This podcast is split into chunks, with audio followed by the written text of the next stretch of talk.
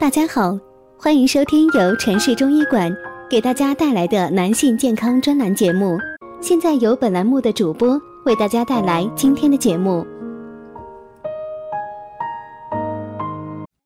今天呢，给大家讲一下肝郁。我发现很多患者的阳痿和听力衰退都是肝气郁结引起的。这里我结合以往的病例，给大家详细的讲一下。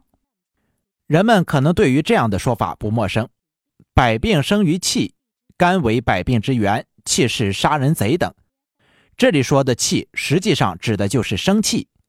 那么生气为什么对人的身体有如此大的影响呢？原来人体内的气本来运转的好好的，人一生气，肝就会罢工，肝一罢工。肝气就会横在那里不运动，从而造成郁积。我们知道，肝气在人体原运动的左侧，它负责上升。现在肝气不上升了，它郁滞在了那里。中医称这种情况为肝郁，又叫肝气不舒。也有人会问了，那么为什么人一生气，肝就会罢工呢？肝有什么特点呢？肝在中医里面被称之为将军之官。将军是个什么样子的呢？将军的性格刚直不阿，直来直去，脾气暴躁，容易冲动。大家只要想一想猛张飞，就明白肝的秉性了。所以中医关于肝还有一种说法，叫做肝为刚脏。刚脏的特点就是急躁急烈，动不动就要闹出一点动静来。大家读《三国演义》的时候，总会看到一些这样的情况。一遇到不公平的事，别人还没说话，张飞便开始大喊大叫起来。肝也一样，人一生气，不等脾胃有反应，肝就先罢起功来。他一罢工，肝气郁滞，身体之气的原运动就会受到影响，从而导致百病。所以中医说，肝为百病之源。如果大家在两性生理方面有什么问题，可以添加我们中医馆健康专家陈老师的微信号：二五二六五六三二五，免费咨询。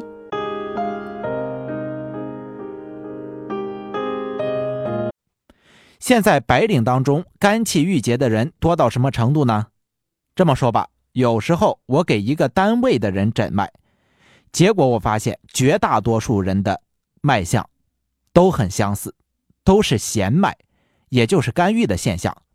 开始的时候，我还一条一条的说对方的症状，后来就笑笑说：“哎，你和前面的差不多。”因为我总是那几句话，让别人以为我似乎就会这么一点儿。那怎么每个人都是同样的呢？有一天啊，我去开会，有位领导给我介绍了一位患者，是位女士。她说最近非常难受，总想吐。我诊了脉，问她：“你头晕吧？”回答是的，我再问你心烦吧？回答是。我又问头痛吧？回答是。我再问胃口不好吧？回答是。我再问咽喉干吧？回答是。我再问胸闷吧？回答是。喘不上气儿来。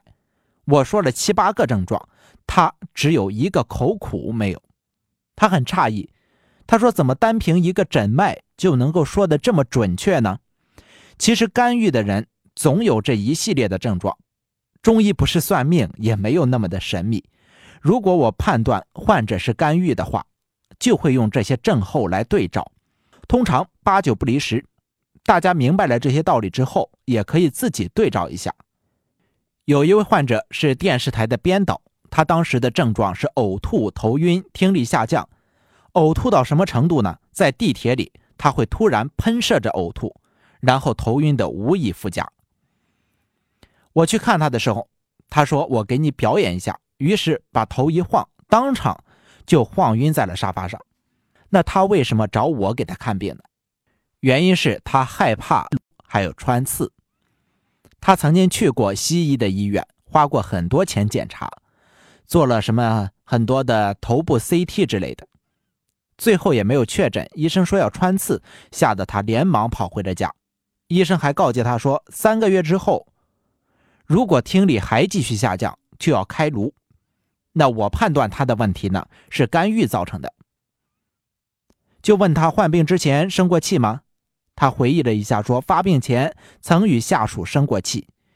于是呢，我就给他开了疏肝理气的小柴胡汤，稍微加了几味药。